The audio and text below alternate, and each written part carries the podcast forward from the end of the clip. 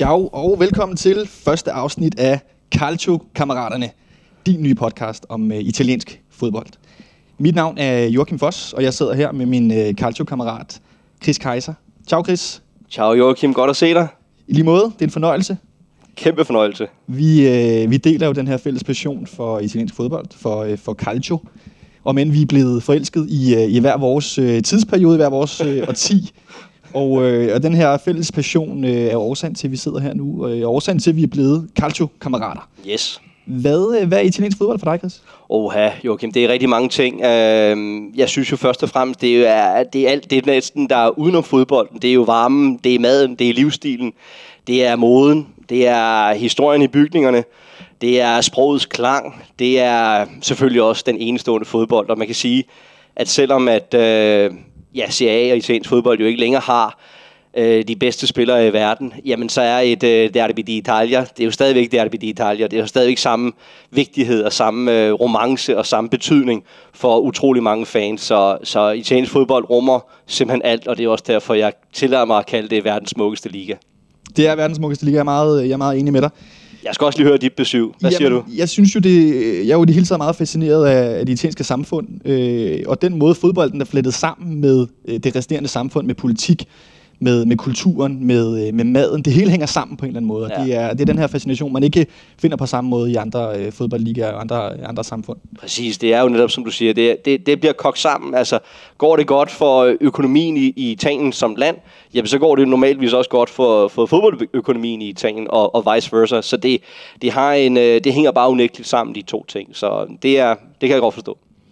Og den her øh, passion, som, øh, som du og jeg, Chris, øh, vi deler, den vil vi jo gerne invitere dig, kære lytter, med til at, øh, at dele sammen med, med os, dine nye øh, Calcio-kammerater. Jamen øh, her i første afsnit, øh, lad os tage et kig på, øh, på programmet. Vi vil gerne tale lidt om øh, Lazio, Inter og Napolis øh, knockout-dueller i Champions League.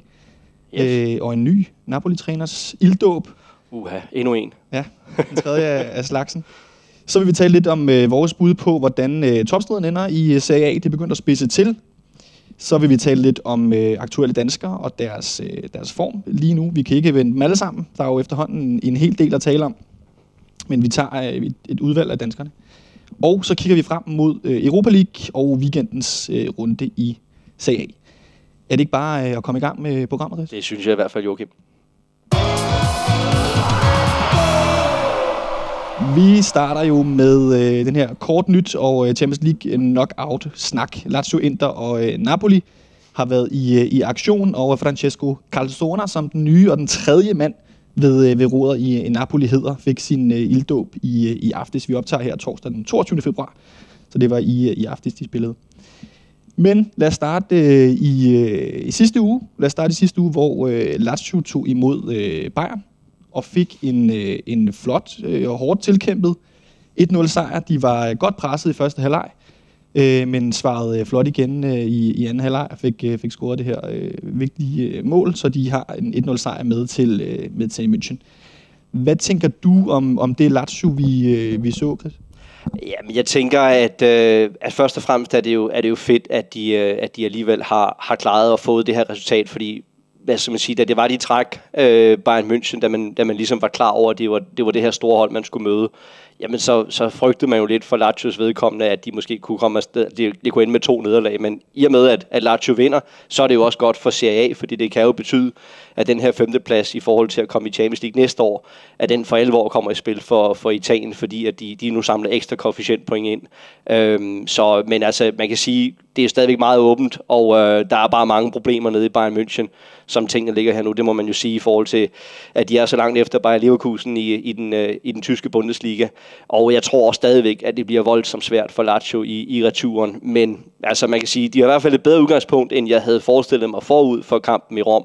Så det skal man virkelig tage med, og de skal bare spille med, med fremskudt brystkasse og tro på sig selv, at det, de kan gøre det dernede. Øh, der er så mange problemer, som jeg siger, i, i Bayern München i øjeblikket, så selvfølgelig kan, kan Lazio øh, også komme til at gøre ondt på, øh, på så stort et hold som Bayern Bayern München, så, så lad os da håbe på det. Men altså, jeg må indrømme, at, at hvis du spørger mig i dag, selvom der stadigvæk er et par uger til, til de skal mødes, så tror jeg altså alligevel, at Bayern München, de har, hvad der skal til. Og de slutter jo også på hjemmebane, og det, det må alt lige betyde en del, at, at, øh, at det her hold øh, også har en, en hjemmebanefordel til ligesom at, at trække øh, marginalerne over på deres side. Men lad os se. Det er i hvert fald øh, kun glædeligt, at Lazio de er, de er med så langt og har fået det her fine resultat, som du siger, på baggrund af Immobiles øh, straffesparkscoring. Ja, jeg var jo øh, en af dem, eller jeg er en af dem, som, øh, som måske på italiensk fodboldsvejene og Lazios vegne ærede mig en lille smule over, at man ikke fik udnyttet de her den her periode øh, en mand i, i overtal, altså ja. øh, kun, kan man sige, gåsøjne kun, for vi havde ikke regnet med den her 1-0 sejr. Måske et kryds havde været, øh, været det, vi havde tænkt eller øh, på forhånd. Øh, men øh, det må vi jo se, de er jo øh, meget, meget tætte, øh, de her øh, Champions League-kampe, og, og igen, øh, Monique Sardis øh, rutine godt kan spille øh, Bayern et, et lille pus. Men det bliver selvfølgelig et, et stort tryk i returen om, øh, ja, det er jo to uger nu, kan man sige. Præcis. Lad os, øh, lad os tale lidt om øh, tirsdag aften, hvor øh, vi fik øh, endnu en 1-0 sejr på italiensk grund. Det var øh, på Giuseppe Meazza, hvor Inter vandt over Atletico Madrid. En meget intens duel, øh, synes jeg, vi fik. Øh, ingen Atletico-afslutninger inden for målrammen. Jan Sommer, han, ja, han har holdt sig en, en god, frisk... Øh, han tog sig en sommerdag. Men, øh, men mange brændte, brændte indre chancer, og, og lidt i forlængelse, øh, synes jeg jo, at det her Lazio-resultat, der sidder jeg i hvert fald tilbage med en lille skuffelse faktisk øh, over Inter. Atletico Madrid er jo Atletico Madrid, de er dygtige, men på udebane siger statistikken også, også i La Liga, der vinder de ikke forfærdelig mange fodboldkampe. Så måske en lille smule ærgerligt, at man ikke får udnyttet de store, øh, de store chancer, der var, Arnautovic øh, fik puttet bolden i kassen efter flere øh, missede forsøg. Ja. Men, øh, men hvad tænker du om den her 1-0'er? At det øh, skal ind der være glade eller tilfredse, eller hvad skal de være?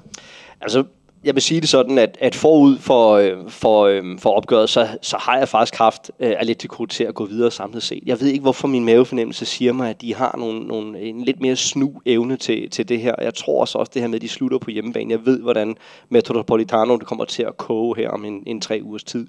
Men det er klart, at set ud fra, fra den her kamp, så synes jeg virkelig jo, at, at Inter kan være stolt af deres præstation. Det er helt rigtigt, som du siger, at de skulle lige have, have, have trykket lidt mere på gashåndtaget og, og måske har sørget for at få prikket en enkelt øh, e-, ekstra kasse ind. Øh, men det er klart, at de kan ikke gå og være utilfredse over at vinde 1-0 over, øh, øh, over Atletico, men, men det bliver en, en ufattelig svær øh, retur. Altså, man kan sige, at Atletico de ligger med, med 12 sejre og en uafgjort i deres hjemmekampe i La Liga. Øh, og det, det, det bliver en, øh, en helt, helt anden opgave, og øh, jeg trækker nogle, øh, nogle tråde tilbage fra, fra kvartfinalen i 2022, hvor det er, at øh, Atletico de møder Manchester City på udebane i første opgør, taber også 1-0 der, og så hjemme på Metropolitano, så, så giver de virkelig det her City-hold kamp til stregen. Og den ender dog 0-0, så det vil sige, at Atletico ryger ud, og det kan man selvfølgelig sige, det er jo noget af det, som, som en, der jo også kan håbe på her, men, men man ved bare, at Diego Simone, Simeone har en evne til at få sat sit hold op på den måde. Så derfor bliver det en yderst, yderst vanskelig opgave for Inter. Jeg tror ikke, de skal rende rundt og tro, at øh, den hellige gral den er, den er velbevaret omkring det her, fordi det, det bliver virkelig vanskeligt. Men, øh, men det er klart, at når man har 1-0 øh, i, i bagagen, og og samtidig har det her øh, fine forspring i CA, som gør jo, at man alt andet lige kan rotere godt i truppen. Nu har de for eksempel et møde med, med Bologna i, øh, i øh, forud for returopgøret i Madrid. Og, og det kunne godt være sådan en kamp, hvor Inter kommer til at spille med en lang række reserver for at spare spillerne, fordi de ved, at de er komfortabel foran i CA, og så sparer de de her spillere øh, og frem mod, mod det her returmøde. Der kan man sige, at for Atleticos vedkommende kan de ikke helt tillade sig øh, at opføre sig på samme måde, som Inter kan. Og det kan være en fordel for, øh, for hvad hedder det, um, Simone Inzaghi's mandskab. Men, øh, men altså ja, det bliver en, øh, det bliver en vanskelig returopgør, men øh, lad, os da, lad os da håbe på, at, øh, at Inter de kan, de kan gøre arbejdet færdigt. Og så er der jo hele, kan man sige, problematikken for Inders vedkommende med, at Thuram måtte øh, lade sig udskifte. Det var jo hele årsagen til, at Arnautovic øh, kom ind og fik så lang spilletid. Det kan godt være, at de har lavet udskiftning alligevel. Ja. Men, øh, men det var årsagen til, at han fik så lang spilletid. Det jo, ved vi jo ikke i talende stund, hvor lang den skade, eller hvor slem den skade eventuelt altså, det, det, det, jeg hører her nu, er det jo den, den 22. vi optager. Det, jeg hører, det er i hvert fald, at man ikke, man ikke ved det for nuværende. Det er stadigvæk et, et, et open game, øh, hvor langt, øh, lang tid han er ude. Men altså, det, det, det er svært at, at svare på, hvad, hvad det var. Men i hvert fald, da det var, at Arnautovic får scoret, der kan man jo se, at uh, Thuram faktisk ikke helt kan juble på samme måde, som han plejer. Han plejer virkelig at være en stor del af, af de her jubelscener og give den god, god gas, i, uh, når der er, der skal jubles over en scoring. Men der, der måtte han jo altså trække sig lidt på grund af den her skade, så det kan jo desværre godt være noget, der kommer til at få indflydelse i, øh, i returopgøret. Men lad os nu se, omvendt så er Arnautovic, han er jo en, en snu rad, altså manden med de fleste landskampe for, for Østrig, så han ved udmærket godt, hvordan det spil det skal spilles. Så et eller andet sted, så tror jeg ikke nødvendigvis, at det er en decideret altså en fuld decideret øh, svækkelse. Selvfølgelig er det en svækkelse, fordi Thuram har været så fabelagtig, han har været i år, men, men Anautovic, han, han er altså en, øh, en, en snurad, der, der godt ved, hvordan det spil det skal spilles, og, og måske trække et, et gult kort eller to, og så, så det, øh, det er måske ikke helt så ringe endda. Og i det lys, som du siger, Chris, er det måske endnu mere afgørende, det er endnu mere afgørende, at øh, Arnautovic fik noget selvtillid i den kamp, og han så, øh, jeg ved næsten ikke, hvordan man skal skrive hans, hans ansigtsudtryk efter kampen, men han, øh, han var nok lettet, tror jeg, det der beskriver det øh, bedst, men måske stadigvæk lidt øh, malurt i bæret, måske ikke helt tilfreds med, øh, med sin egen indsats. Hvis jeg lige til, til allersidst her med, om kampen, så vil jeg lige sige, at, at jeg tror også, at det vi kan komme til at forvente os nede i Madrid, det er, at det bliver en, en yderst grim fodboldkamp. Altså jeg tror virkelig på, at, øh, at der, der kommer tænding på. Vi så også, at øh, ham her rumænske Esteban, som var, var dommer øh, i, i de første opgør her forleden, at, øh, at øh, han gav mange kort til sidst, og jeg tror altså, at vi kommer til at, at få øh, blod på kniven, øh, når det er, man, øh, man ser det her returopgør om en, om en tre ugers tid. Øh, det, det er i hvert fald min forventning, så det bliver, meget, det bliver nok meget, meget grimt, og jeg tror også, at, øh, at Atletico kommer til at gøre alt, hvad de overhovedet kan for at, at tvinge de her marginaler over på deres egen side og være op i hovedet på, på de her indespillere. Så, øh, så det bliver en, øh, en yderst intens kamp. Hvis det, hvis, det, hvis, den første, hvis det første opgør var intenst, så kan man godt gange det her med, med, nogle, med nogle procenter og sige, at det bliver altså endnu mere intenst i Madrid. Jeg er meget enig, det kan godt blive en, øh, en, en grim omgang, og lad os se, om, øh, om Inter de, øh, de har det, der skal til for at, øh, at gå videre. De har i hvert fald rutinen, og det øh, skal de så bare føre ud i, i det her opgør, så vi håber på Inters vejen. Vi holder, vi holder øje herfra i hvert fald. I, I aftes, onsdag aften, der havde Napoli som sagt besøg af Barcelona, øh, en kamp, jeg øh, nogle gange lidt tænker med, med det geografiblik, jeg nogle gange kan have på fodbold også, kampen om, øh, om øh, Middelhavet. Med Francesco Calzona i, øh, i, øh, på bænken for, øh, for Napoli, den tredje træner i, øh, i sæsonen. Øh, 1-1 blev opgøret her, altså endnu, øh, endnu et øh, point til, øh, til det italienske hold i, i Champions League men en sløj første halvleg af, af Napoli. Øh, der kom noget energi øh, tilbage i kampen øh, i, i anden halvleg, man får, man får udlignet med, med Osimhen. Kan Napoli være tilfredse med, med 1-1 her, Calzonas første kamp? Jamen Joachim, altså jeg synes, det er de nødt til at være. Altså de, de er simpelthen nødt til at, at se, som, som kampen forløber sig, som kampen udvikler sig, så er de nødsaget til at være tilfredse, som, øh, som landet ligger. Det er klart, at, øh, at, at når man kigger på selve kampforløbet, så er det jo en enorm nervøs start, som Napoli de får mange, mange pasningsfejl undervejs i kampen, og der bliver jo ikke rigtig skabt noget som helst. Altså, da, der, da det er Osimhen, han scorer med, med et kvarter igen, der har man haft en afslutning, og det var jo et, et, et halvforkølet hovedstød af Politano. Og det, det er jo bare ikke godt nok, men det er jo en, øh, et godt eksempel på, hvor, hvor, øh, hvor stor krisen et eller andet sted er i Napoli, at når man ikke alligevel formår at, at, at sætte mere sammen i løbet af en kamp. Jeg ved godt, at Barcelona er et stærkt hold, og det, det skal man også huske at anerkende, men de har også haft deres problemer i løbet af sæsonen. De har tabt, hvad er det, 5-3 hjemme til Villarreal, 2-4 hjemme til Girona. Øh, var heldige med at, at slå Celta Vigo dybt ind i overtiden her senest. Jeg var selv på Las Palmas øh, Gran Canaria for at se dem øh, vinde dernede også, hvor at, øh, de, de får en, en strafsparkscoring i overtiden. Så det, det har jo også haltet gevaldigt for Barcelona. Man, man kunne jo netop mene, at det var, jo, det var jo nu her, hvor Napoli havde muligheden for at kunne gøre noget for alvor ved i, i storholdet Barcelona. Og så er man, så er man bare, man ankommer til den her kamp med, med lav selvtillid og en ny træner, Carl Sonner, som du siger, som har været der i, øh, ja, i halvandet døgn godt og vel, og har jo ikke rigtig haft tid til noget som helst. Øh, der har været en enkelt træning og, og haft en, sikkert en enkelt samtale med spillerne, men det, det er jo ikke ret meget, så det er jo også, hvad man kunne forvente ud fra det. Øh, men altså Napoli skal, øh, skal være tilfredse med, øh, med, med det her resultat øh, under, om, under omstændighederne, og så skal man bare sige, at nu er der tre uger til at arbejde med det her, og det starter jo så for alvor i weekenden mod, mod Cagliari, som bliver en fuldstændig monumental og vital kamp for Napoli, både i forhold til øh, de her opgør mod øh, Barcelona, men selvfølgelig også i forhold til Serie A. Så, så der står meget på spil for, for de forsvarende mester, må man sige. Og det er jo ikke nogen hemmelighed for, øh, for nogen, at Napoli er jo selvfølgelig dit hold, og du har fulgt dem i, i, i årtier efterhånden. Så jeg bliver simpelthen nødt til, at vi bliver nødt til at tale om, blev vi klogere, eller blev du klogere på Calzonas Napoli? Det er jo en, måske en svær kamp at blive klogere, men blev du lidt klogere? Jamen, altså som jeg sagde før, så er det jo stadigvæk ufatteligt tidligt at, at bringe det ind, øh, fordi at man, øh, man havde jo store problemer i løbet af den her kamp, og, og man, man tager jo ligesom øh, de skeletter, man har med i, i rygsækken, det tager man jo med ind øh, i hele vejen igennem sæsonen, og så ind til sådan en kamp som det her. Så det er jo svært for øh, stort set, hvilken træner det måtte være, at lave mirakler på den måde. Øh, men jeg synes, øh, altså man havde jo problemer for eksempel med, med, med presset de første hvad, 35-40 minutter, eller noget af den stil, hvor, man, hvor Barcelona alt, alt for let havde mulighed for at kombinere sig igennem, så man sad ikke ordentligt i presset. Men så skete der jo sådan nogle ting i anden halvleg, hvor jeg synes, at man trods alt får flyttet den her preslinje noget højere op, i modsætning til den måde, som Mazzardi han for eksempel greb tingene an på. Og den måde at flytte øh, preslinjen noget højere op på, det er i hvert fald også noget af det, som som jeg ved, at, øh, at Calzona gerne vil. For det er jo noget af det, han tager med fra hans øh, mange år som højrehånd for Mauricio Sarri. Og så har han jo været en del af staben også under Luciano Spalletti her senest, som jo har haft med en højere preslinje, og som har kørt den her 4-3-3 opstilling. Så, så der er selvfølgelig nogle ting, man bliver en lille bit smule klogere på, men det er stadigvæk øh, early days, så det bliver, det bliver så sindssygt vigtigt at, at, at se, hvordan øh, det går mod Cagliari. Øh, og så kan man sige, at, at en ting, der er også bemærket i det her, det var jo selvfølgelig, at han tog øh, Kvartasrelia ud øh, med godt og vel et, et kvarter igen. Og, øh, og der kan man sige, det overraskede nok mig en lille bit smule. Jeg tror også, det, var, det, det overraskede øh, Kvitscher selv i forhold til, til det, man kunne se på hans attitude, efter han blev skiftet ud.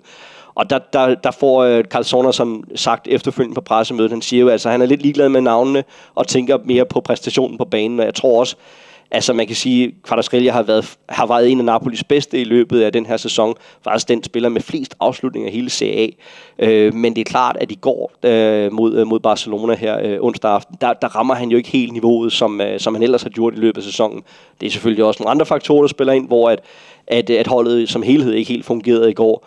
Øh, men det er fair nok, at han skifter ham ud, og, øh, og, øh, og det er i hvert fald en mand, der også har modet til at gøre den slags ting, når man, når man skifter så stor en stjernespiller ud. Øh, specielt på et tidspunkt, hvor man jo ovenikøbet skal, skal jagte et resultat. Så, så det, øh, det, det synes jeg også fortæller noget om, øh, om øh, Carl Sonas øh, mod til at, at træffe de her beslutninger. Men øh, det er early days, og Cagliari det bliver en, en kæmpe opgave, og efterfølgende så venter Sassuolo i, i midtugen også. Så øh, der, der venter en stor opgave for Napoli der. Og som du siger, Kvartaskelia blev, blev skiftet ud mod Barcelona, og ind i stedet for øh, ham kom øh, danske Jesper Lindstrøm, og ham kan vi måske lige øh, vende lidt senere, når vi kommer til, øh, til at lille snak om, om danskerne. Yes.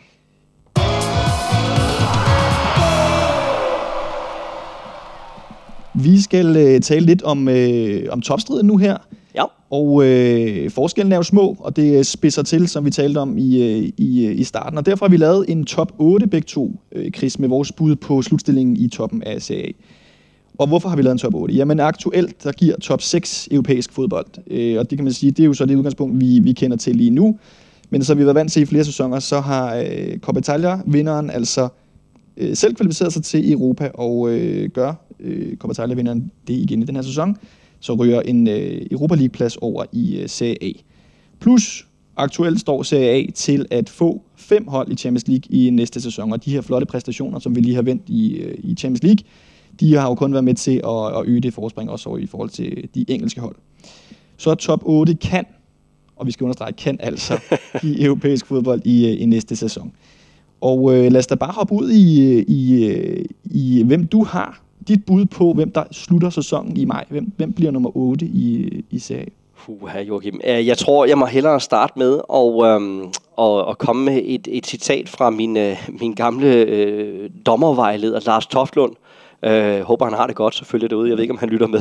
Men øh, Lars Toftlund, han, øh, han fortalte mig, at dengang jeg tog dommeruddannelse, så sagde han til mig, Chris, du skal altid tage et øjebliksbillede af fodboldkampen. Og man må sige, at, at øh, det vi så også gør nu her, det er jo for alvor også et øjebliksbillede, vi tager af, af, af, hvad hedder det, af stillingen, fordi at, øh, der er stadigvæk lang vej igen, til, øh, til vi slutter øh, den her sæson i CA, øh, og der er mange indbyrdes opgør, der er mange øh, faktorer, der spiller ind. Der er jo nogle, øh, nogen, der spiller i Europa, der er nogen, der spiller Coppa Italia. Der er, øh, det er jo svært at vide, om, om, øh, om Milan går videre mod Rennes. Det forventer vi selvfølgelig, de gør på baggrund af deres øh, fine resultat i, i første kamp. Men du ved, ryger man ud pludselig i Europa og heller ikke har en Coppa Italia, jamen så ændrer det jo præmissen for, hvordan du, øh, du griber Serie A an. Så det er virkelig, virkelig svært, og jeg vil også vurdere det til at være ufatteligt tæt omkring øh, ja, nummer 4 til nummer 8 i forhold til, øh, hvordan de positioner de ender med at lande. Men øh, jeg starter altså med en 8. plads, som jeg tror bliver Fiorentina. Øh, dit hold, Joachim, øh, jeg er ked af, at jeg ikke kan give dem øh, en højere placering, men øh, det, det, det er jo noget med, du ved, blot én sejr i 2024, og det var 5-1 over Frosignone. Øhm, så bliver det jo spændende her med Conference League, hvor man jo øh, nåede finalen sidste år, tabte til West Ham, og man ved jo ikke på nuværende tidspunkt, hvem man møder i, i den næste runde, men, men der er i hvert fald en sandsynlighed for, at man kan komme til at gå forholdsvis langt, og det kommer til at trække nogle ressourcer ud af, af det her Fiorentina-mandskab. Man har en øh, Coppa Italia semifinal mod Atalanta, der venter, og så har man, øh, ja, så har man blandt andet også Napoli hjemme i næst sidste spillerunde, som jeg tror kan blive øh, forbudt for børn, fordi at, øh, at der kommer til at stå meget på spil, og så selvfølgelig også en, en Cagliari i sidste spillerunde, som måske, måske ikke øh, er rykket ned på det tidspunkt, og det kan jo også have stor indvirkning til, hvis det er, at de her, lad os kalde det, øh, bundhold, som... Øh, som hvad hedder det, øh, kæmper for overlevelse. Det har en enorm indvirkning. Altså man vil måske hellere møde et, et Genoa-mandskab, som er øh, sikret, øh, til trods for, at Genoa har spillet forrygende og, og berusende fodbold i løbet af den her sæson, så vil man måske hellere møde dem i sidste spillerunde, fordi så ved man, at de har ikke noget at spille for til den tid.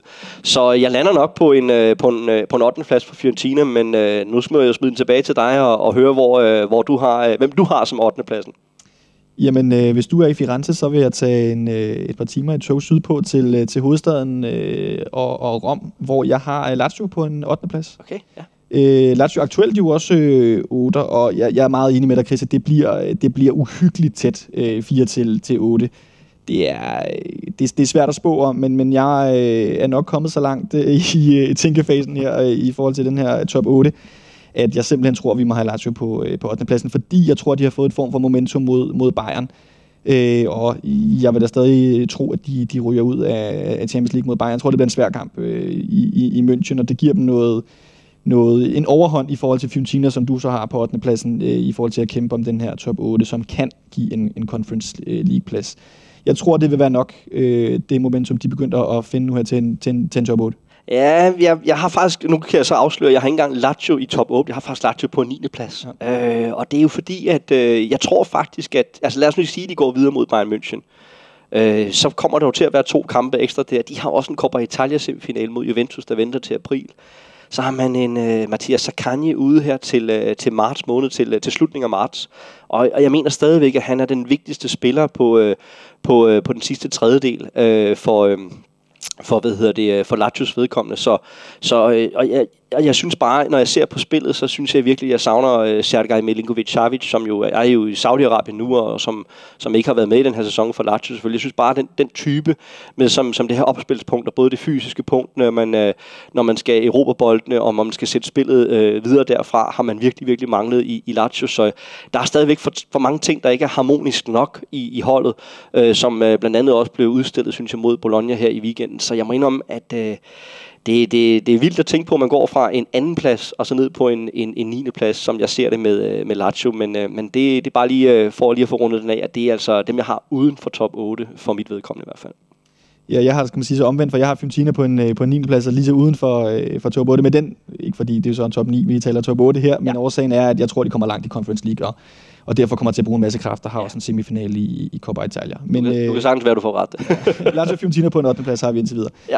Jeg vil hoppe videre til, øh, til min øh, syvende plads, hvor vi bliver i, i hovedstaden. Øh, Roma har fået en ny træner, og Daniel sige, som, som mange, kan jeg læse på sociale medier, er, er ganske imponeret over. Øh, det ved jeg faktisk ikke, om jeg er, eller det er jeg ikke, øh, fordi de har fundet nogle kampe, som de skulle vinde, som jeg er sikker på, at de også har vundet under Mourinho. Jeg er med på, at de, de spiller noget bedre fodbold, de spiller mere frigjort øh, bliver kørt over Inter, som de også ville være gjort med Mourinho. Jeg tænker 4-2 måske også godt kunne have sket med, med portugiseren på, øh, på bænken. Og så, får de, øh, så har de et, et kryds her for, for Feyenoord øh, i, i Europa League øh, i sidste uge. Jeg synes ikke, der er noget, der indikerer, at øh, Roma kan bide skære med de største, og derfor tror jeg, øh, jeg tror, de er stærkere, holdet er stærkere end, end Lazio og Fiorentina, men jeg tror ikke, at de kan, de kan trykke den højere op i en syvende plads. De ligger aktuelt nummer 6, øh, er det fire point efter øh, Bologna, så måske i det lys, med den positiv, positivisme, der er i, i, i den del af Rom, så kunne man jo godt sige, okay, det er også, jeg kan godt hive dem det sidste stykke. Jeg, jeg, jeg tror ikke på det. Jeg tror, de kommer til at glide ned, og så tror jeg på, øh, på en, et hold lidt længere sydpå kommer til at presse dem. Det kommer vi ind på. Hvem har du, øh, syver? Jamen, jeg har også Roma. Øh, så der er vi i hvert fald enige så langt, så godt. Øh, og øh, det er jo også et stort spørgsmål, om de går videre mod Feyenoord her øh, øh, torsdag. Altså, man kan sige, at første kamp ender jo, ender jo så 1-1 i, øh, i Rotterdam, og øh, man har jo øh, både slået øh, Feyenoord i Conference League-finalen for et par år siden, så slog man dem jo i Europa League øh, sidste år. Så øh, må ikke, at øh, man gør det øh, tredje gang mod, øh, Arne Slot og, og hans, øh, hans final hold. Det må vi jo se. Men, øh, men ellers er jeg meget, meget på linje med dig øh, i forhold til det, du får sagt. Øh, de her... Øh, øh hvad hedder det, de her hvad hedder det, uh, kampe, man har vundet, dem, dem burde man ret beset også vinde. Altså Frosinone her senest var jo også en, et, et hold, der, der er på vej nedad og har været i en, i en forholdsvis ond spiral efter en ellers glimrende sæsonstart.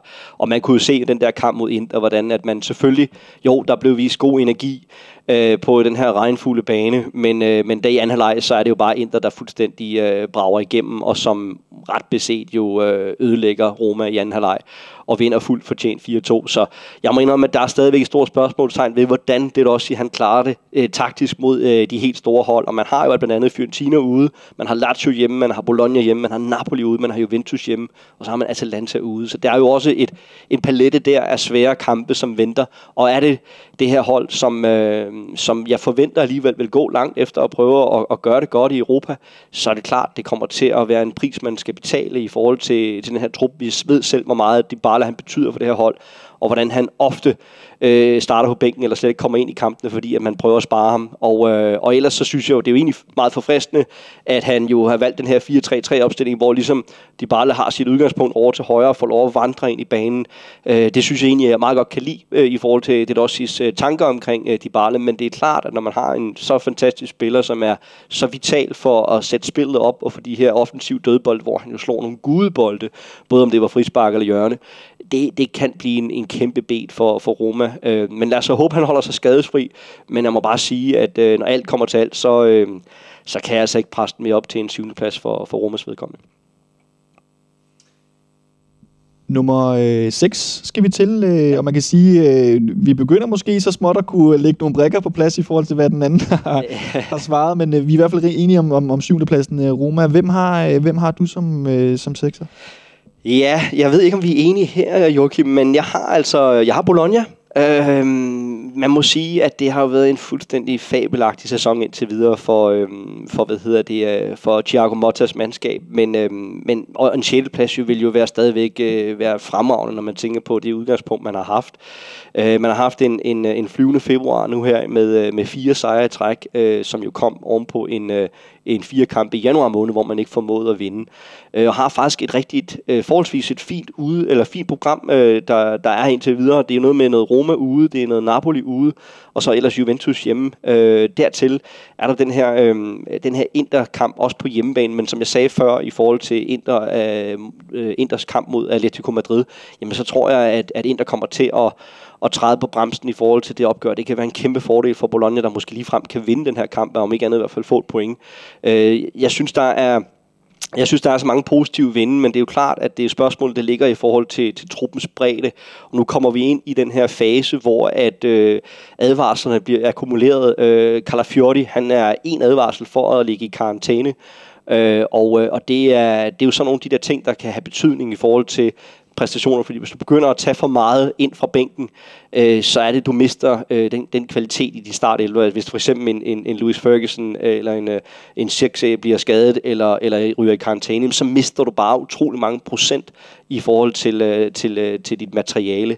Så det kommer til at være øh, det kommer til at være det, der kan blive afgørende for, om man kan om man kan stå imod øh, det her meget pres, der, der vil komme efterhånden, som, som sæsonen den skrider frem. Så, øh, så det, det er i hvert fald det, der kommer til at, for mig at se, er, at blive interessant. Men det er bare, øh, det, det, det er fed fodbold. Øh, det, er, det er også meget kontrolleret. Man kontrollerer kampene med en høj boldbesiddelse. Jeg mener, man ligger med fjerde mest øh, boldbesiddelse i, øh, i CA, og øh, giver generelt meget, meget få chancer væk. Så det er et, øh, det er et rigtig, rigtig stærkt Bologna-hold, der jo røg ud til dit hold, Fiorentina i Coppa Italia, og derved kun har CA at fokusere på. Det er også en faktor i forhold til det her forår med, med, med tæt program. Så øh, jeg lander med Bologna på en, en 6. plads, men øh, hvor, øh, hvor, hvor, øh, hvem har du som nummer 6? Lad mig spørge dig sådan, øh, Joachim. Jamen, jeg har været meget i tvivl, det kan jeg sige. Jeg har været meget i tvivl. Øh, har du lige ændret nu her, eller hvad? Nej, dog ikke. dog. Men øh, jeg har øh, den aktuelle 9. plads uh, på, øh, på, på 6. pladsen. Det er nemlig Napoli. Jeg tror, og det er svært at spå om. Det er svært at spå om det her Napoli øh, kan Calzona øh, hive dem længere op i øh, tabellen. Lige nu er man, øh, man er 9 point efter øh, Bologna på, øh, på 5. pladsen. Øh, man har godt nok en kamp i hånden. Øh, jeg tror, det bliver rigtig, rigtig svært at vinde det her. Nu vil jeg selvfølgelig uddybe, når jeg kommer senere op i, i tabellen til, øh, til Bologna. Men, øhm, men jeg, jeg, jeg tror, at det, er, det har, jeg godt frygter, at det har sat sig så meget i det her Napoli-hold, at man har, man har, man har, man har floppet med de her to øh, trænere, man nu har smidt på porten. Øhm, og jeg har øh, jeg, jeg blev fortrystningsfuld ved at se den anden halvleg mod Barcelona øh, i, i aftes, hvor jeg synes, der kom en, en rigtig fed energi med nogle af udskiftningerne, Raspadoni og, Raspadoni og, øh, og, og, øh, og Lindstrøm. Men, øh, men jeg tror simpelthen, at man er for langt efter de, de andre hold, jeg selvfølgelig kommer ind på øh, senere, der har for meget momentum lige nu. Vi er forholdsvis langt hen i sæsonen. Der er selvfølgelig masser af point at spille om fortsat. Øh, jeg har svært ved at se, at, at skuden kan blive vendt så alvorligt, at man kan hente så mange point og øh, kan man sige modsat de andre vil, øh, vil tabe dem. Så Napoli på en 6. plads. Ja, men øhm, så ved jeg ikke, om øh, jeg skal videre til nummer 5 her. Du tager gerne femmeren? Ja, og der, øh, der har jeg faktisk Napoli. Øhm, jeg må sige, at øh, det kan godt være, at jeg kommer til at lyde lidt som, øh, som komiske Ali, når jeg sådan øh, alligevel sender øh, Napoli fra en 9. plads til, til en 5. plads. Vi skal lige huske, at vi optager her tidligt øh, den 22 øh, februar, så det vil sige, at øh, der er jo i aften øh, blandt andet Torino Lazio, der spiller, hvilket også lige kan, kan ændre på billedet, så når folk måske hører det her, så kan Napoli rent faktisk ligge nummer 10 øh, i, i Serie Men øh, man har jo den her kamp i hånden, øh, fordi man spillede Supercoppa Italiana nede i Saudi-Arabien, øh, og derfor så har man Sassuolo, som øh, bliver presset ind i programmet i næste uge. Men for mig at se, at det de her to opgør, der bliver fuldstændig definerende for, hvordan man kan øh, bringe noget ny tro ind i den her, i den her trup. Hvis man kan slå Cagliari og Sassuolo i, øh, i de her to øh, udkampe, man har, jamen så, øh, så tror jeg godt, man kan, man kan begynde at hive nogle procent over på, på, øh, på sin egen banehalvdel, og, og det kommer til at give et enormt boost, hvis så frem det kommer til at ske. Så hæfter jeg mig også ved, at øh, Osimhen selvfølgelig er tilbage. Vi så jo det her mål, han laver mod Barcelona, hvor det er, at altså, det kommer ud af ingenting hvor han alligevel med sin fysik får, får rykket rundt på Araujo, og det er altså ikke en mand, man normalt... Øh, undskyld, var det ikke Martinez? Jeg tror faktisk, det var Martinez, øh, Iñago Martinez. Men øh, hvor man alting er at rykke rundt på sine forsvarsspillere, og, og så alligevel få sat den ind. Det er, det er et tegn på klasse, han, han har været savnet for det her Napoli-mandskab, som jo faktisk i syv kampe under, under Mazzari ikke har formået at score i Serie A. Altså han har, Mazzari fik færre point end Rudi Garcia, så det har virkelig, virkelig været en, en ond spiral, og man kan sige, at, øh, at Napoli med den her nuværende 9. plads, altså det, det, øh, vi skal helt tilbage til 96-97 sæsonen, hvor det var Milan sluttede som nummer 11 i Serie A som, som titelforsvar. Og det, det er klart, at, at der skal laves om på nogle gevaldige ting nu her i, imod slutningen af sæsonen, hvis så frem, at den her femteplads skal, øh, skal presses hjem. Men, øh, men altså, lad os nu se, det er Juventus hjemme, det er Inter ude, det er Atalanta hjemme, det er Roma hjemme, og det er Bologna hjemme. Øh, så det er den der Inter ude, som kan blive vanskelig, men der kan, igen, der kan jo være noget med det her Champions League, som jeg sagde før, som gør, at Inter vælger at prioritere lidt anderledes i forhold til, til sådan et opgør. Men der er ingen tvivl om, at Napoli skal spille tæt på fejlfrit, hvis så fremt, at min profeti om en femteplads skal gå hjem, fordi at øh, man desværre jo har, har mistet så meget øh, tidligere på sæsonen. Og så er der en lille bed til, til lige at slutte dag på. Det er jo altså, at mod Cagliari i weekenden, der mangler man Giovanni Di Lorenzo, anføreren, som er i karantæne. Og det, det, jeg siger ikke, at han ikke kan erstattes i forhold til det, man, man har i, i truppen, men han har bare en enorm betydning, øh, faktisk både offensivt, men også defensivt, men hele taget hans tilstedeværelse for holdet er enormt vigtig. Så, øh, så det, bliver, det bliver en kæmpe test mod, øh, mod øh, Ranieris øh, øh, Cagliari øh, i forhold til øh, den her tur på, på Sardinien, men øh, jeg må sige, at jeg ender på en, øh, en femteplads med, med Napoli, og så, øh, så smider jeg den over til dig. Jamen det her, du er inde på nu her med, at der ikke er plads til fejl. Der er simpelthen ikke plads til fejl for, for Napoli. Det var da også udslagsgivende for, at øh, jeg måtte øh, sige, at de kun kan man sige, i godsøjne kravler op på en, øh, på en 6. plads. Jeg har Bologna som femmer, og vi har omvendt af hinanden. øh, de er også aktuelt nummer 5, Bologna, øh, og den var jeg også i tvivl om, fordi de havde, øh, man kan sige, de var rigtig gode i slutningen af, af 23, og havde et, et, et ret nemt program i, i januar, hvor de faktisk flopper i nogle kampe. Og det kan man sige fik måske skuden til, øh, eller ambitionerne, eller troen på dem, øh, til at, at, at vinde en lille smule. Men nu har de altså igen bevist, at de hører til på, øh, på den her øh, femteplads, som kan kan give uh, Champions League uh, fodbold i næste sæson. Det, det er altså helt vildt, hvis der kan komme Champions League fodbold på, uh, på den her Sudalata. Det må man sige. Men de har beviser i de her store kampe, det var udslagsgivende for mig. De har beviser senest mod direkte konkurrenter Fiorentina og, og Lazio. Der er store fordel, som du også er inde på, Chris, at de spiller ikke Coppa Italia. De spiller ikke europæisk fodbold, og det antager jeg, at, at flere af konkurrenterne kommer til, i hvert fald et stykke tid endnu, at, at gøre. Så er der spørgsmålet, og det var ligesom det, jeg konkluderede ud fra, så har de holdbarheden. Ja. Og det kan man sige, det er der ikke noget, der indikerer lige nu, at de ikke skulle have. for de har haft holdbarheden nu her. Jeg synes, de har, har, de, de har vendt en svær periode i januar, og har bevist sig selv her i, i, i februar, og jeg tror faktisk på, at de har, øh, har holdbarheden. Øh, og, og aktuelt har de fire point ned til, til Roma øh, på den aktuelle 6. plads, og som sagt 9 point til, til Napoli, der dog har en kamp i hånden, som sagt.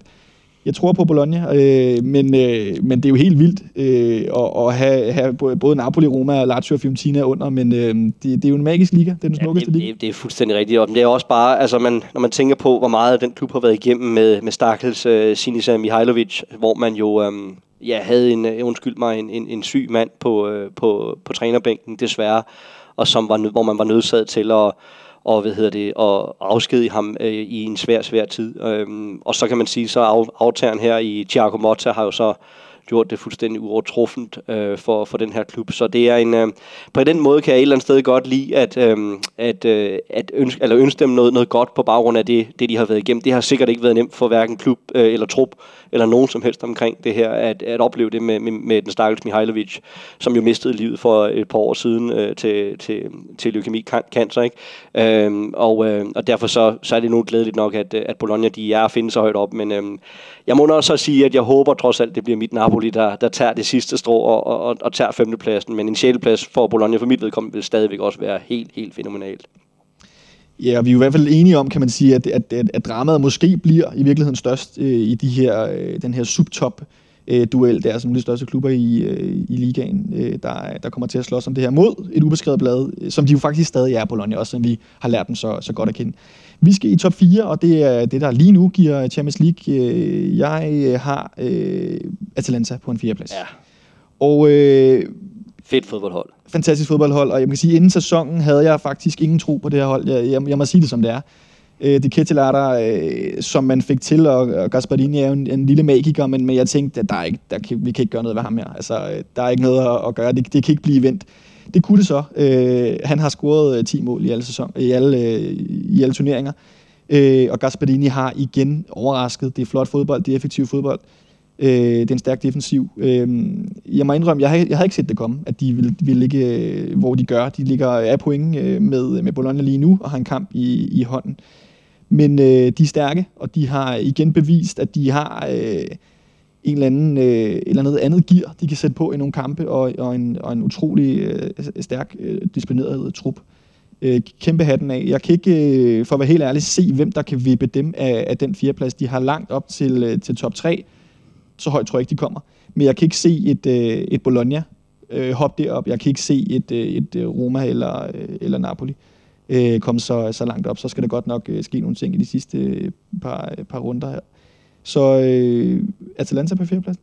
Ja, men jeg, jeg køber den, men, øh, men for så at, og, hvad skal man sige, at svare på, på det, det indirekte spørgsmål, du stiller, fordi altså, skal der være et eller andet, der taler imod, at de ender på en fjerdeplads? plads? øh, så vil det være det her øh, program, de har lige nu. De næste seks kampe, det hedder således øh, Milan ude, Inter ude, Bologna hjemme, Juventus ude, Fiorentina hjemme og Napoli ude. Altså, skal vi skære den helt ind til benet, så er det måske seks kampe, der potentielt med stort udråbstegn kan give 0 point. Altså, det sker næppe, at de får 0 point, men altså, det vil ikke være den største overraskelse på jordkloden, hvis så frem det skete. Og det kan jo altså ændre præmissen fuldstændig i forhold til, om man ender som nummer 4. Øh, men, men fuldstændig rigtigt, som du siger, det er et, øh, et meget, meget homogent og aggressivt øh, fodboldhold. Det er meget specielt med det her Atalanta-mandskab, fordi man ikke har ret meget boldbesiddelse. Man afgiver gerne boldbesiddelsen, så har man Ederson, til simpelthen at bryde de her, øh, de her bolde, og så er det bare at komme afsted i de her omstillinger, hvor der, hvor der pludselig er eksplosivitet på den sidste tredjedel. Så det er et meget, meget specielt fodboldhold, som har seks sejre i træk nu her. Man har faktisk vundet otte ud af de sidste kampe i Serie A. Så der er alt, der taler for, at, øh, at, øh, at Atalanta kan, kan simpelthen kval, øh, knibe sig ind i, i, øh, i, i top 4 på den her. Det er også, som, øh, som du siger, øh, Joachim, øh, en stor overraskelse for mig. Altså, de missede jo øh, Europa, øh, som de ikke var med i, i sidste sæson. Og i den her sæson har de jo så, eller de var ikke i Europa i sidste sæson, fordi de havde en dårlig placering. I forrige sæson igen, Øh, men i sidste sæson, der, øh, der kom de jo så, øh, så højt op i, i, i tabellen, at de har været med i Europa League i den her sæson, og også vundet i øvrigt sin, øh, sin Europa League-kampagne. Derfor har man, man har sprunget over i, øh, i de her øh, playoff-runder. Og nu venter der så det her øh, kampprogram, som, øh, som man har i, øh, i foråret, hvor det bliver noget tæt med det. Man har også den her Coppa Italia mod Fiorentina, som venter. Så det er jo selvfølgelig også en, øh, en faktor i forhold til, om man kan stå imod det her.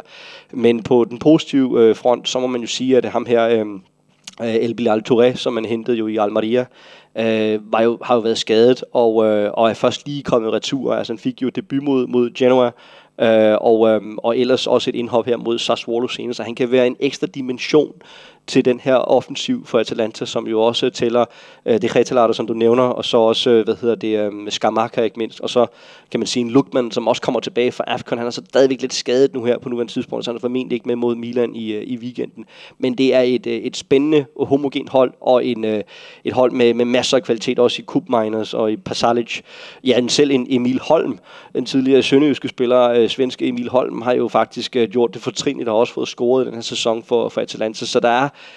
der er virkelig meget positivt at, at tale om det her, det her hold, som i øvrigt også øh, er ved at få en, øh, en ny endetribune øh, på uh, Aletti Arturi di Italia, som stadion jo hedder i, i Bergamo. Så, så i det hele taget blæser der gode vinder over Atalanta, som i øvrigt også sammen med Juventus har i deres U23-hold, der spiller CSC.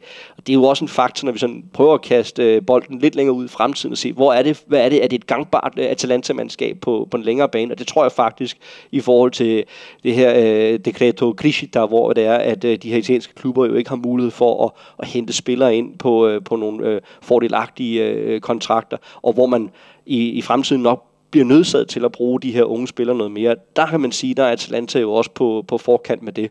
Så øh, det er et virkelig, virkelig et spændende hold, one to watch. Um, selvom de ikke tager ind til tid i kampene med boldene, så er det stadigvæk enormt underholdende, fordi de bryder de her bolde. Og jeg kunne godt se, at hvis Ederson han ryger afsted, så kommer der en tidlig forudsigelse herfra, at det kunne være et sted, hvor at øh, Morten Frandrup han rent faktisk kommer som erstatning for en Ederson. Jeg vil i hvert fald sige, at var jeg i den uh, ledelse hos uh, Atalanta, så ville jeg kigge mod, uh, mod Genoa og finde uh, Morten Frandrup til, til den position i stedet for Ederson. Det kunne være et rigtig fint uh, skridt op ad stigen, at han, uh, han rykker lidt uh, længere nordpå. Jamen, uh, vi hopper i toppen. Champions League da. Det ville være fantastisk. Ja. Det, det spår vi jo begge to, uh, når vi tror, de bliver uh, nummer 10 i hvert fald. Den er i hvert fald sikker, som, som det er lige nu. En, øh, en tredje plads, der måske ikke har gigantisk store overraskelser. Øh, jeg kan jo øh, selv starte. Jeg har øh, Milan på en tredje plads, og det er også en aktuel tredje plads. Over weekenden var der nogle indikationer på, at den her duel øh, begynder at blive intensiveret. Juventus har ikke vundet fire kampe. Øh, men jeg tror simpelthen ikke, Milan har bredden til at vippe Juventus til den her anden plads. Jeg tror, Milan når langt i øh, Europa League. Øh, de har vundet den første kamp i, mod Rennes 3-0, øh, og Juventus er selvfølgelig uden øh, europæisk fodbold. Og jeg synes lidt, vi fik bekræftet, at den her offensiv bredde ikke er der. Det fik vi bekræftet i weekenden mod, øh, mod Monster, som, som faktisk kørte Milan over til sidst. Øh, en lille smule bekymrende, synes jeg, for, for Piolis side, at han ikke har den her bredde, og måske også lidt specielt, at han ikke vælger at, at spare. Nu må vi jo se, om han sparer mod, mod Rennes også i returen, men lidt specielt, at han vælger at spare mod, mod Monza på den måde. Hvis han havde indikation eller øh, havde behov for at få testet sit bredde i offensiven, jamen så fik han da bekræftet, at øh, den er der simpelthen ikke. De er ikke klar til at, at slå til dem, der står i, i andet led. Og, øh, og det er jo selvfølgelig et problem, der må blive løst til, til sommer. Jeg tror ikke, de kan trække den højere end en tredjeplads. Nej, men øh, jeg har dem også som tredjeplads, men jeg må indrømme, at, at meget kvad det, du lige får sagt også, øh, så var jeg også meget usikker på, fordi netop som du siger med Juventus, der, der ikke har vundet i fire kampe, om, om det kan rykke lidt på den magtbalance, men jeg er fuldstændig på linje med dig. Øh, jeg vil dog sige, at øh, jeg, jeg vil jeg stadigvæk anerkende Milans øh, fine comeback med i undertal og alligevel komme op på 2-2, og så synes jeg måske, de går lidt for hårdt efter det her tredje mål, som de så bliver fanget lidt i en omstilling, og, og så scorer Monza i, i weekenden, og det, det var måske lidt øh, med hovedet under armen, hvis jeg skal være helt ærlig. Men, øh, men stadigvæk, så synes jeg også, jeg synes faktisk, at, at deres trup på mange måder er blevet en, lidt, en lille smule mere komplet, specielt på den her højre kant, jo, hvor man har fået øh, Pulisic og, og Chukwueze, som, øh, som selvfølgelig også har været med til, til AFCON. Øh, men det er klart, at øh, problemerne, det ligger i, øh, i de her skader, som man jo har haft igennem hele sæsonen for, for AC Milan. Øh, Calabria, der stadig er ude, og Tomorti, øh, som trods alt er på vej retur. Øh, og ellers øh, så er der hele tiden den der balance på midtbanen, altså man giver alt, alt for mange chancer væk i, i forhold til de andre tophold, der er. og det kommer til at være kostbart. Øh, man har også nogle, øh, man, man får langt flere advarsler end for eksempel et hold som Inter, og det gør jo bare, at det trækker nogle karantæner ind, øh, når vi nu kommer herind i foråret. Og som du netop siger, så kommer de til at gå benhårdt efter Europa League. Det så vi med den opstilling mod Monza. Øh, jeg tror ikke, at altså det bliver den, den, den fulde opstilling mod, øh, mod øh, startrennen her i, i aften torsdag. Øh, men, men det er klart, at at har man resultatet med et, kvarter 20 minutter igen, så, så tror jeg helt sikkert, at vi godt vi kunne forestille os nogle, øh, nogle, nogle udskiftninger, fordi at når man så møder Atalanta i weekenden, så vil de komme til at gå benhårdt efter at vinde den der, og ligesom få genvundet momentum øh, i, i Serie A. Men, øh, men det er klart, at øh, der er nogle muligheder i at vinde Europa League, og når man på en eller anden måde har, har smidt salonriflen og sagt, okay, Inter, dem kan vi altså ikke nå i år, så kommer man til at rotere i det her, fordi for Milan er det dybest set ligegyldigt, om man lander nummer to eller nummer tre, fordi der er lige nogle price money til forskel og, og, og, og, og de ting, men, men ellers er det ikke det, der er afgørende. Det er, at man kommer i top 4 i Champions League næste år, og så må man gå efter de andre muligheder, og der må man sige, når man er ude af Coppa Italia, jamen så er det jo så Europa League tilbage, og det er bestemt også en mulighed. Altså man har som sagt et stærkt hold. Selvfølgelig er der også øh, andre stærke, kompetente modstandere i øh, Europa League, og det bliver jo spændende, hvem man potentielt møder, hvis man lige får klaret øh, øh, øh hvad hedder det, startrennen nu her. Man skal jo lige huske på, at det faktisk i år er 20 år siden, at Milan jo på hjemmebane vinder 4-1 over Deportivo La Coruña, hvor efter man så tager 4-0 på Riazort, øh, med blandt andet jo øh, Valadon og, og Pandiani og Jalminia og hvad de ellers hed dengang. Øh, så man kan sige, det er jo sket før, at man har smidt en tremåls føring på den måde, men det, det tror jeg ikke kommer til at ske mod det her start hold som ellers er et, øh, øh, et, et, et, et spændende hold på mange, mange pladser. Men, men der, der kommer Milan, de kommer videre i Europa League, og, og så, så, så kommer de til at gå all in på at, at vinde den turnering, og det kommer til at koste dem den her uh, mulighed for at blive nummer to i, uh, i Serie A. Så um, sådan er det. Men um, nu skal vi have nummer to, og der starter du, Joachim. Jamen, øh, jeg tænker, at første og anden pladsen kan gøres øh, forholdsvis hurtigt. og det mener du alligevel. jeg har Juventus på, øh, på anden pladsen. Øh, det er et stærkt hold, det må vi bare sige, og det har jeg faktisk troet på dem gennem hele sæsonen. Også fordi, at de, de har den trup, de har, men også fordi de ikke spiller europæisk fodbold. Øh, og det er selvfølgelig bekymrende for Allegri, at der er fire kampe i træk øh, uden øh, sejr, men de har vist så mange gange, øh, også i de senere år, hvor de i virkeligheden har været øh, langt under niveau, som vi kender Juventus, at de har stabiliteten alligevel. Igen, de har færre kampe, øh, og så har de bare en, en spydspids i Vlaovic, som i år har, har bevist, at han, han, han godt kan score mål, og måske ham, de skal sætte på øh, fremadrettet også skarp i januar, må man sige. Det må man sige, og de, ja. de har simpelthen bredden. Jeg tror også, at det bliver, ud, bliver udslagsgivende for, at de holder fast i den anden plads, også selvom Milan er kommet lidt tættere på. Hvordan ser du det? Jamen, det er samme. Øh, jeg har dem som sagt også på anden plads selvfølgelig. Det er jo igen altså, stærkt defensivt, som du siger, 17 mål indkasseret, og og i hele taget uh, forholdsvis solidt. Det er, det er ikke uh, berusende fodbold, der vinder. Det er jo ikke sådan, at, uh, at Allegris fodbold ender på Louvre eller noget andet øh, museum. Men, øh, men hvad hedder det? Øh, men det, det skaber resultater, og man må sige, målsætningen for Juventus har jo været, at man skulle tilbage i Champions League, og, øh, og den målsætning den får de jo også øh, opfyldt, når sæsonen er slut her. Så har man ovenikøbet mulighed for at, at, at vinde Coppa Italia, som de faktisk også i min verden vil næsten sige, de er favoritter til. Øh, man har øh, Lazio i april i et dobbeltopgør der, øh, og så vinder der en finale mod enten øh, Atalanta eller Fiorentina. Så jeg mener helt sikkert, at Juventus de må være favoritter til det der, og så, så kan man jo gøre status til den tid, og så tror jeg, man vil sige, at det har været, egentlig været, været ganske fornuftigt. Så en, øh, en øh, anden plads til Juventus, og så må man jo se på, hvordan de får bygget de her næste sten på i forhold til den nye sæson. Fordi meget tyder på, at øh, Giuntoli, der er blevet sportsdirektør i Juventus, han vil skifte system og ny træner, Øh, så det bliver meget, meget spændende at følge den gamle dame øh, færd ud, i, øh, ud fra plejehjemmet, som man siger. Ikke? Så, så Juventus på, på andenpladsen, og så tænker jeg, at vi kun har en der tilbage på førstepladsen.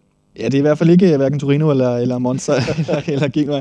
Et par ord på, øh, på, øh, på Inter, som, som tordner mod et øh, 20. mesterskab. Øh, hvad, hvad tænker vi, Chris?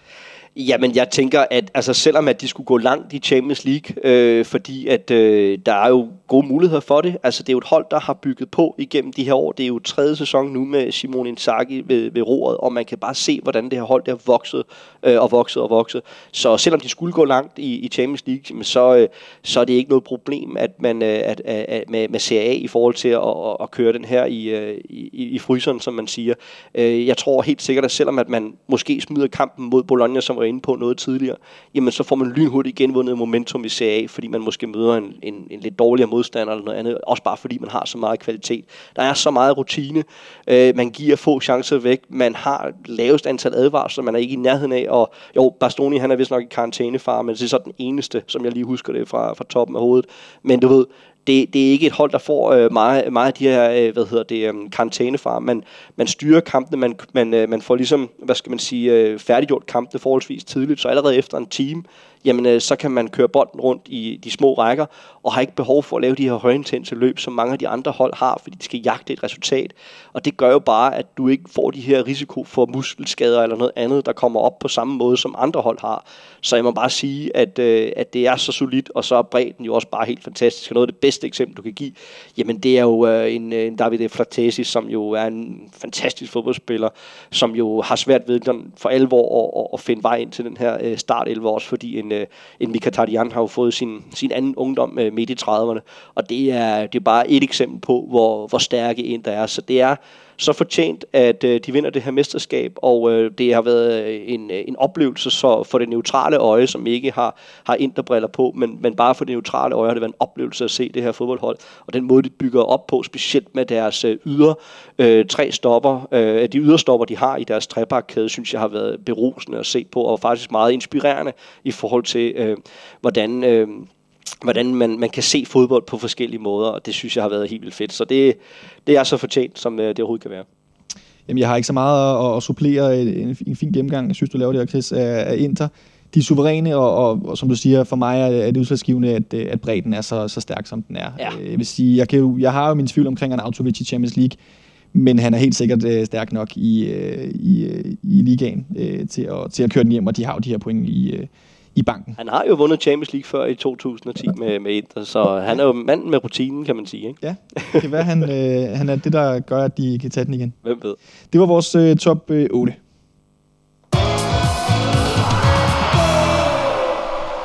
så skal vi lige tale lidt om et par af danskerne. Jeg har øh, udvalgt et par stykker, vi, øh, vi kan vende lidt, og lad os da bare fortsætte med, øh, med Napoli og lidt i forlængelse af kampen øh, mod øh, Barcelona. Jesper Lindstrøm Øh, konklusionen for hans øh, sæson indtil videre i, i Napoli er, at han ikke får øh, voldsomt meget spilletid. Og jeg synes, at man godt kan fornemme i kampene, at medspillerne ikke rigtig, de søger ham ikke rigtigt. De har ikke tro på, at det er ham, der har øh, løsningerne. Øh, selvfølgelig ikke på niveau med Kvadratskelia, som selvfølgelig har en, en kæmpe stjerne fra sidste sæson, øh, og, og Politano også. Øh, og, og, og så synes jeg heller ikke, at han har samme øh, stjerne og samme tillid for holdkammeraterne, som, som Ngongche har fået, øh, som er kommet til i, i januar jeg synes alligevel, at der var nogle indikationer i, i den anden halvleg, hvor han kom ind, og målet blev scoret, udligningen 1-1 blev scoret, da han, øh, da han kommer øh, ind i, i midt i anden halvleg. Jeg synes, han gav noget energi. Jeg synes, han, han var med til at, og, og jeg tænker, han går for banen med en, en positiv indstilling i kroppen. Jeg hørte også interviewet efter kampen, hvor han, han, han gav et par ord. Øh, at han, han, han virkede fortrøstningsfuld, øh, og jeg, jeg, jeg tror egentlig, det, han er meget tilfreds med, at der er kommet en, en, en tredje manager ind, øh, som kan, kan få det til at vinde. Tænker du, Chris, kan det være et form for vendepunkt for ham, at han, han er med øh, til at, at vinde sådan en kamp mod Barcelona, som de ikke, som ikke præsterer voldsomt godt i? Jamen, jeg tror øh, først og fremmest, Joachim, så tror jeg, det er vigtigt lige at... Altså, der, der overordnet set er der vel tre ting, der for alvor spænder, eller kommer i øjnene på, på mig, når jeg, når jeg sådan tænker over øh, hele den her situation omkring Lindstrøm. Det første og fremmest, det er jo, at øh, Matteo Politano øh, har faktisk været Napolis bedste i løbet af, kan du sige, øh, ja, i hvert fald i første halvdel af efteråret, og det vil sige, at han optog rigtig, rigtig meget spilletid. Han scorede masser af mål. Han fik ovenikøbet en ny kontrakt her i, øh, i januar måned, som blev forlænget. Øh, men indtil videre har han jo så kun lavet et mål i 13 CA-kampe, så han har jo ikke rigtig den samme form længere. Men i den første halvdel var han, øh, var han meget, meget vigtig for Napoli, og det, det stjal jo den, den spilletid, som, øh, som Lindstrøm skulle have haft, fordi Lindstrøm kom jo ind på den her højre kant i den her 4-3-3, som en erstatning for Hirvin Lozano, der røg retur til PSV Eindhoven. Så det er den ene del af det. Den næste del er så, at øh, spillestilen i Napoli har været markant anderledes, end hvis du ser tilbage på Lindstrøms tid i både Brøndby og Frankfurt, hvor man øh, i Brøndby blandt andet levede meget på de her omstillinger, hvor at øh, han i, øh, i ledtog med, øh, med Simon Hedlund og øh, Michael Ure, ikke mindst, at de øh, lukrerede utrolig meget på de her omstillinger og skabte det her mesterskab til Brøndby. I Frankfurt det samme. Jeg tror i Frankfurt, der lå man øh, med en, med en øh, boldbesiddelse på omkring 50 procent, fordi man, man rent faktisk overgav meget initiativ til sin, øh, til sin modstander. Man evnede heller ikke selv og kunne holde boldbesiddelsen ret længe. Men så var man i det her høje pres, så man så øh, brød bolden, og så var Lindstrøm jo uhyggelig i de her omstillinger. Øh, og så den tredje del af det, det er jo så, at, øh, eller jeg skal måske lige skylde at sige, at så fordi i Napoli, der har man så den her høje boldbesiddelse, det vil sige, at der er rummene meget, meget mindre på den sidste tredjedel, når Napoli har bolden, og det vanskeliggør tingene for, for Jesper Lindstrøm i forhold til at, at komme fri til afslutning, komme fri til at lave noget lækkert. Øh, der har han profiteret meget mere af det i Brøndby og Frankfurt. Og så den aller sidste ting, det er så, at i Frankfurt blandt andet, hvor man jo ligesom kan sige, det er jo det, han blev købt af, jamen øh, der spillede man lidt mere med de her to 10 og en eller anden form for juletræsopstilling, den her Oliver Glasners øh, opstilling, øh, hvor de blandt andet jo vandt øh, Europa League øh, over Glasgow Rangers, eller over Rangers FC, og, og Glasner, der nu er i, i Crystal Palace. Men det er jo den her juletræsopstilling, så han lå som en eller anden tiger, der lå bag angriberen, og det gjorde bare, at han var i en, i en bedre position, hvor han sådan ligesom kunne bruge sit højre ben til at komme ind og afslutte med. Når han ligger ude på højre kanten, som han blandt andet har gjort på, på landsholdet, og som er, er det, han, han blev købt ind til hos Napoli, jamen så har det jo været en udfordring i forhold til, at han ikke kan komme ind og afslutte, men så er det i stedet for et indlæg, han så skal lave. Så der er nogle, nogle forskellige ting, som ikke lige er gået i Lindstrøms retning, men jeg mener bare, og jeg tror på, øh, at, øh, at der er nogle positive vinde, fordi nu er der kommet en træner, jeg tror, der har langt mere styring med tingene, og som også kender hans kvaliteter. Øh, og, og jeg tror simpelthen på, at han, øh, han kommer til at blomstre mere under det her. Man kan sige, at årsagen til, at han ikke røg jo i, øh, i i det her øh, januar transfervindue, det skyldes jo også, at han både har spillet kampe for Frankfurt og Napoli, og så er det det her med UEFA's regler, at så må man ikke skifte til en anden klub, medmindre han skifter tilbage til Frankfurt. Man kun må repræsentere to klubber inden for, for samme sæson.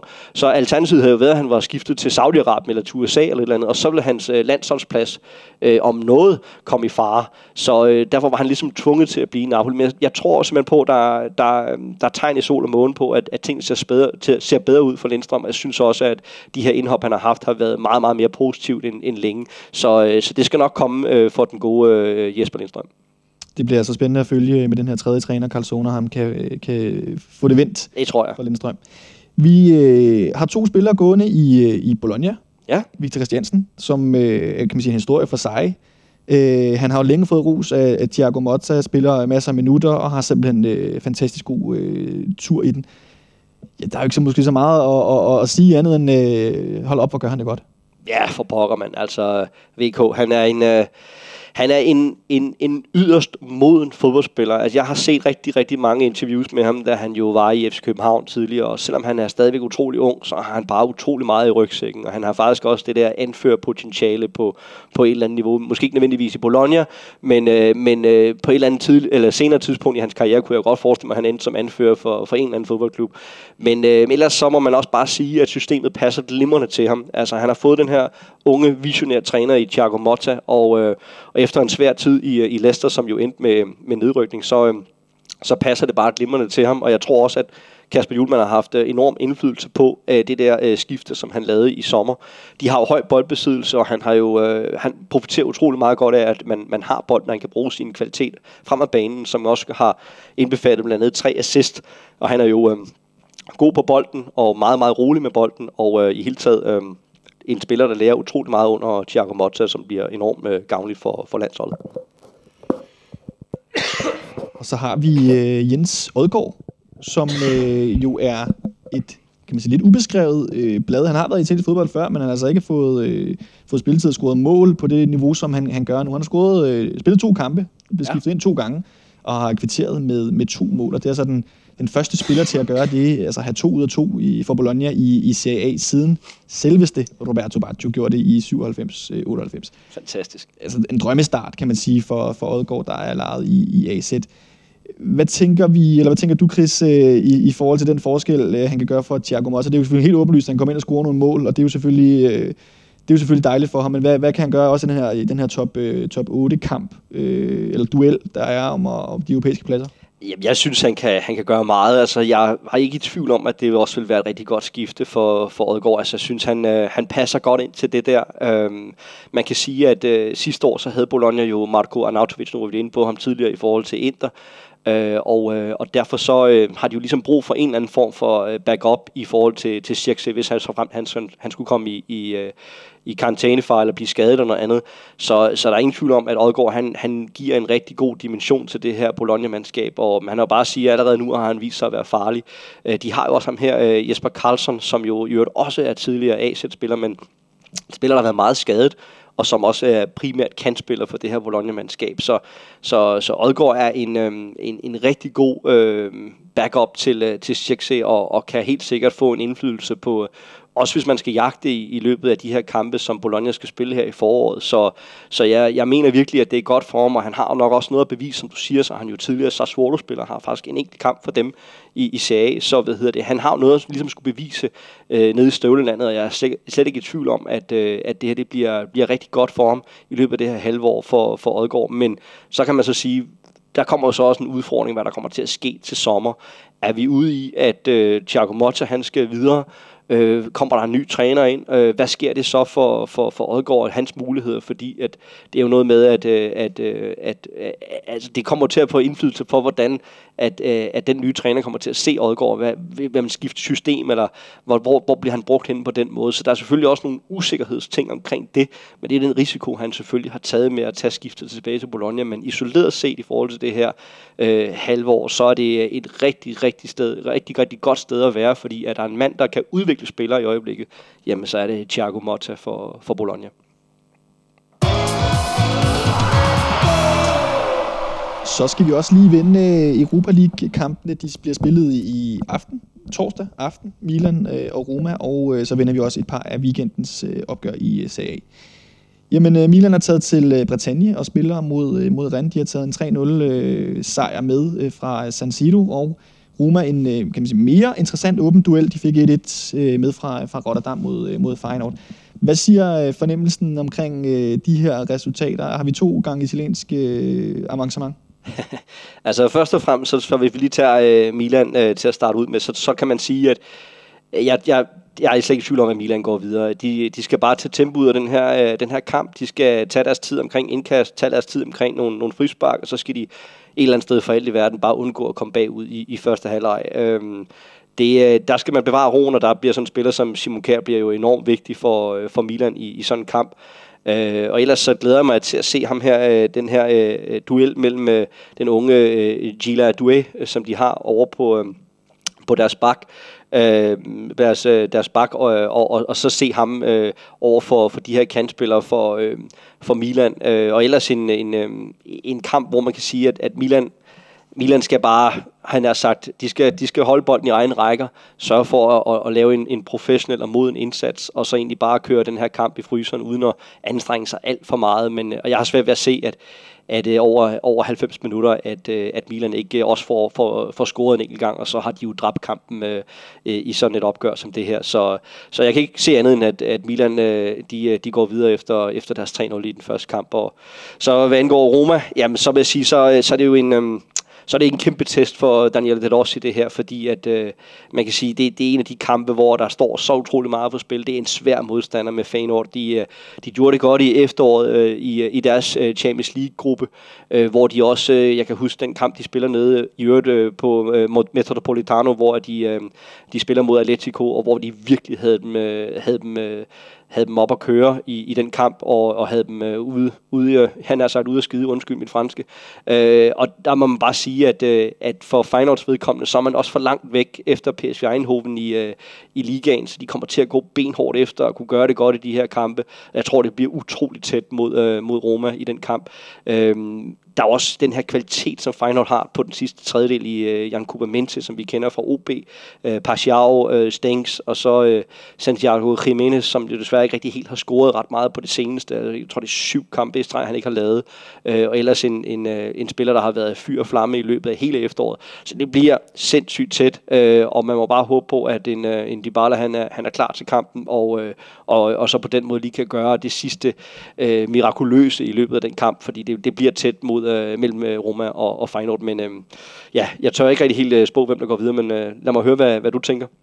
Jamen, jeg er meget enig med Milan-kampen, har jeg næsten allerede solgt på forhånd. Det der synes jeg kunne være lidt fantastisk det kunne være, hvis vi kunne gå en helt øh, italiensk runde igennem uden, øh, uden øh, nederlag til, ja. til nogle af holdene. Det ville være stærkt, så man kan da håbe i hvert fald, Milan øh, tager en, en uafgjort med hjem, og så kan Pioli måske få en ny mulighed for at teste bredden i sin, øh, i, i sin offensiv. Lad os se. Ja. Jeg var inde på tidligere i forhold til, til Roma, det der også sige, jeg har, øh, han, skal, han, skal, han, han skal ud for en stor test i aften, jeg har måske Øh, jeg er lidt skeptisk omkring ham øh, stadigvæk. Jeg elsker entusiasmen. Jeg holder meget, jeg holder meget af ham som, som fodboldspiller og elsker den energi, han, han bringer ind, øh, også til synligheden fra, fra trænerbænken. Men jeg synes stadigvæk, at der er nogle resultatmæssigt, øh, hvor han, hvor han stadig skal overraske os øh, på en positiv måde. Og, og, og det kan man sige, der kan han få et, et, et første hak i bæltet på den måde ved at, ved at smide øh, Feyenoord ud. Jeg, jeg, øh, jeg, tror, jeg tror på Roma, men det bliver, jeg tror, det bliver tæt, øh, som det har jo vist sig flere gange at gøre mod, mod Feyenoord det kan meget, meget nemt med, med straffespark og det hele. Det, det bliver hele den tyrkiske musik i aften på, øh, på Olympico, så det, øh, der er nogen, der, der kan man godt glæde sig til i hvert fald at, at, at, at, at slå den op på tv, fordi det, det bliver super, super spændende. Vi tager det hele med. Yes. Som du er inde på øh, lidt tidligere, så træder Atalanta ind i, i første næste runde er øh, i Europa League. Ja. Og så har vi for lige en god ordens skyld at vende Fiorentina, som træder ind i, i 8. finalerne i, i Conference League, hvor der altså er lodtrækning til hele Bodøljen i morgen, Europa League og Conference League. Øh, nej, undskyld, ikke i morgen. Jo, i morgen fredag. 23. februar. 23. Ja. yes. Vi tager lige kampen med i dag. Men det er altså først den 7. og 14. marts, der er øh, Conference League. Yes.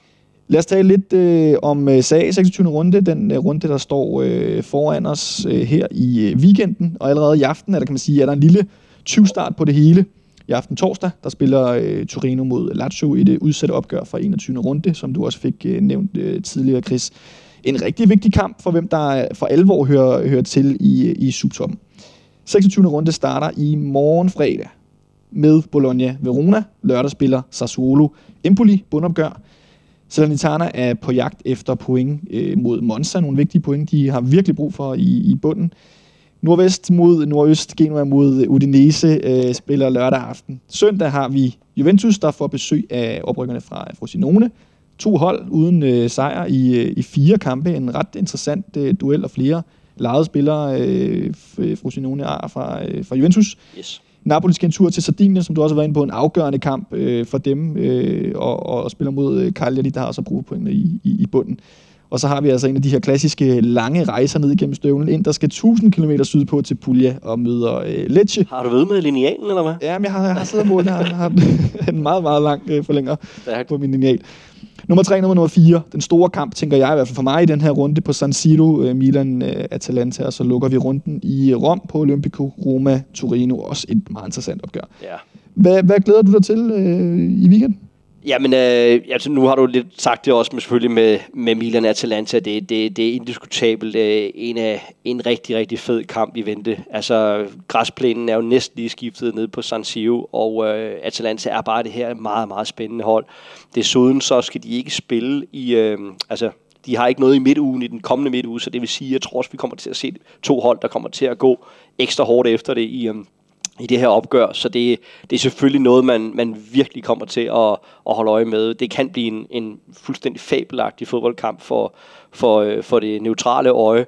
Øh, men ellers så må jeg også bare sige, at, at den der Sassuolo Empoli, den, den, øh, det kan godt være, at den ikke, den ikke lyder sexet, og der kommer ikke ret mange tilskuere på Mapai Stadium, men altså Sassuolo med én sejr i 12 kampe, Øh, Øh, og så Empoli omvendt ubesejret under David Nicola, som jo er deres tredje træner. Øh, det er jo både Napoli og Empoli, der har, der har fået tre trænere i løbet af den her sæson. Så der står også sindssygt meget på spil. Øh, Empoli er jo på vej mod det her Great Escape, og så Sassuolo, der for alvor er trukket ned i sølet under Dionici. Så, øh, og stadigvæk mangler øh, Bedardi, der jo er skadet i, øh, jeg tror det er noget, der ligner en 20 dages tid endnu, eller sådan noget, som man er sat til. Øh, så det bliver, øh, det bliver uhyggeligt spændende også. Og så den sidste, som jeg selvfølgelig vil, øh, vil fremhæve, det må, være, det må alligevel være Cagliari Napoli, men det, det, er ikke, det er ikke bare på grund af min følelse for Napoli, men, men også isoleret set i forhold til, at den bliver så vital for den sidste afslutning. Øh, og vi kan, jo, vi kan jo næsten lave det her om igen, hvis Napoli tager til, til Cagliari, fordi så, så kan jeg ikke tro på den femte plads til, til Napoli. Der kan jeg simpelthen ikke øh, stå og ligne komiske, komiske Ali mere, end jeg gør i forvejen.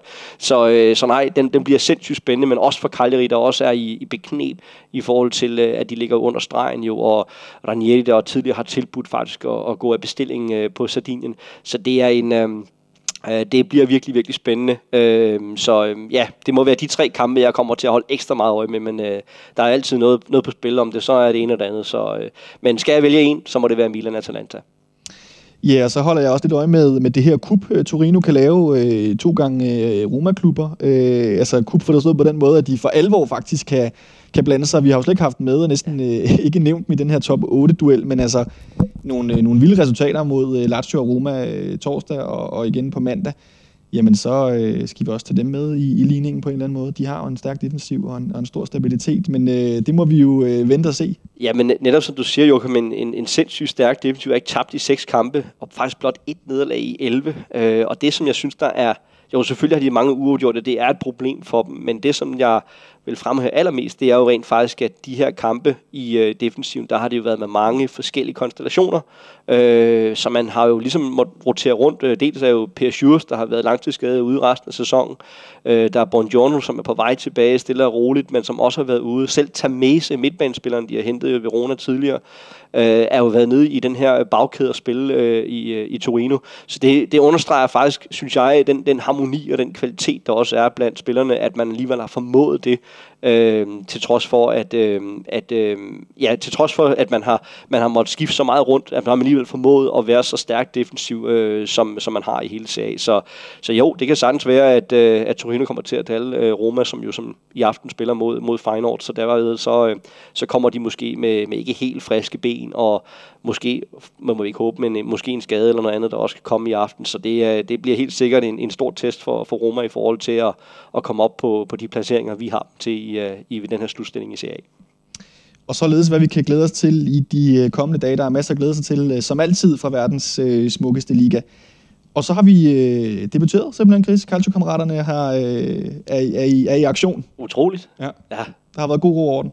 Det må man sige. Altså, det har været helt fantastisk. Altså, øh, nu er det bare at få sagt skål i den her øl, vi har fået her på bordet, fordi det, det skal da lidt fejres, at, øh, at vi simpelthen har, har, øhm, ja, har udkommet med, med, vores første, med vores første afsnit. Det har i hvert fald været skideskægt, så øh, jeg håber også, at, at folk derude, de måske øh, ja, har lært lidt, eller måske har synes det har været underholdende eller sjovt, eller hvad ved jeg. Øhm, I hvert fald, øh, så har jeg hygget mig med det, men øh, hvad siger du, Joachim? Jamen, det har været en fornøjelse. Det har været en sand fornøjelse. Jeg håber, folk har... Øh har nydt det, og der er bare tilbage at sige uh, tusind tak, fordi I har lyttet med til debuten første afsnit af Calcio Kammeraterne. Vi lyttes ved.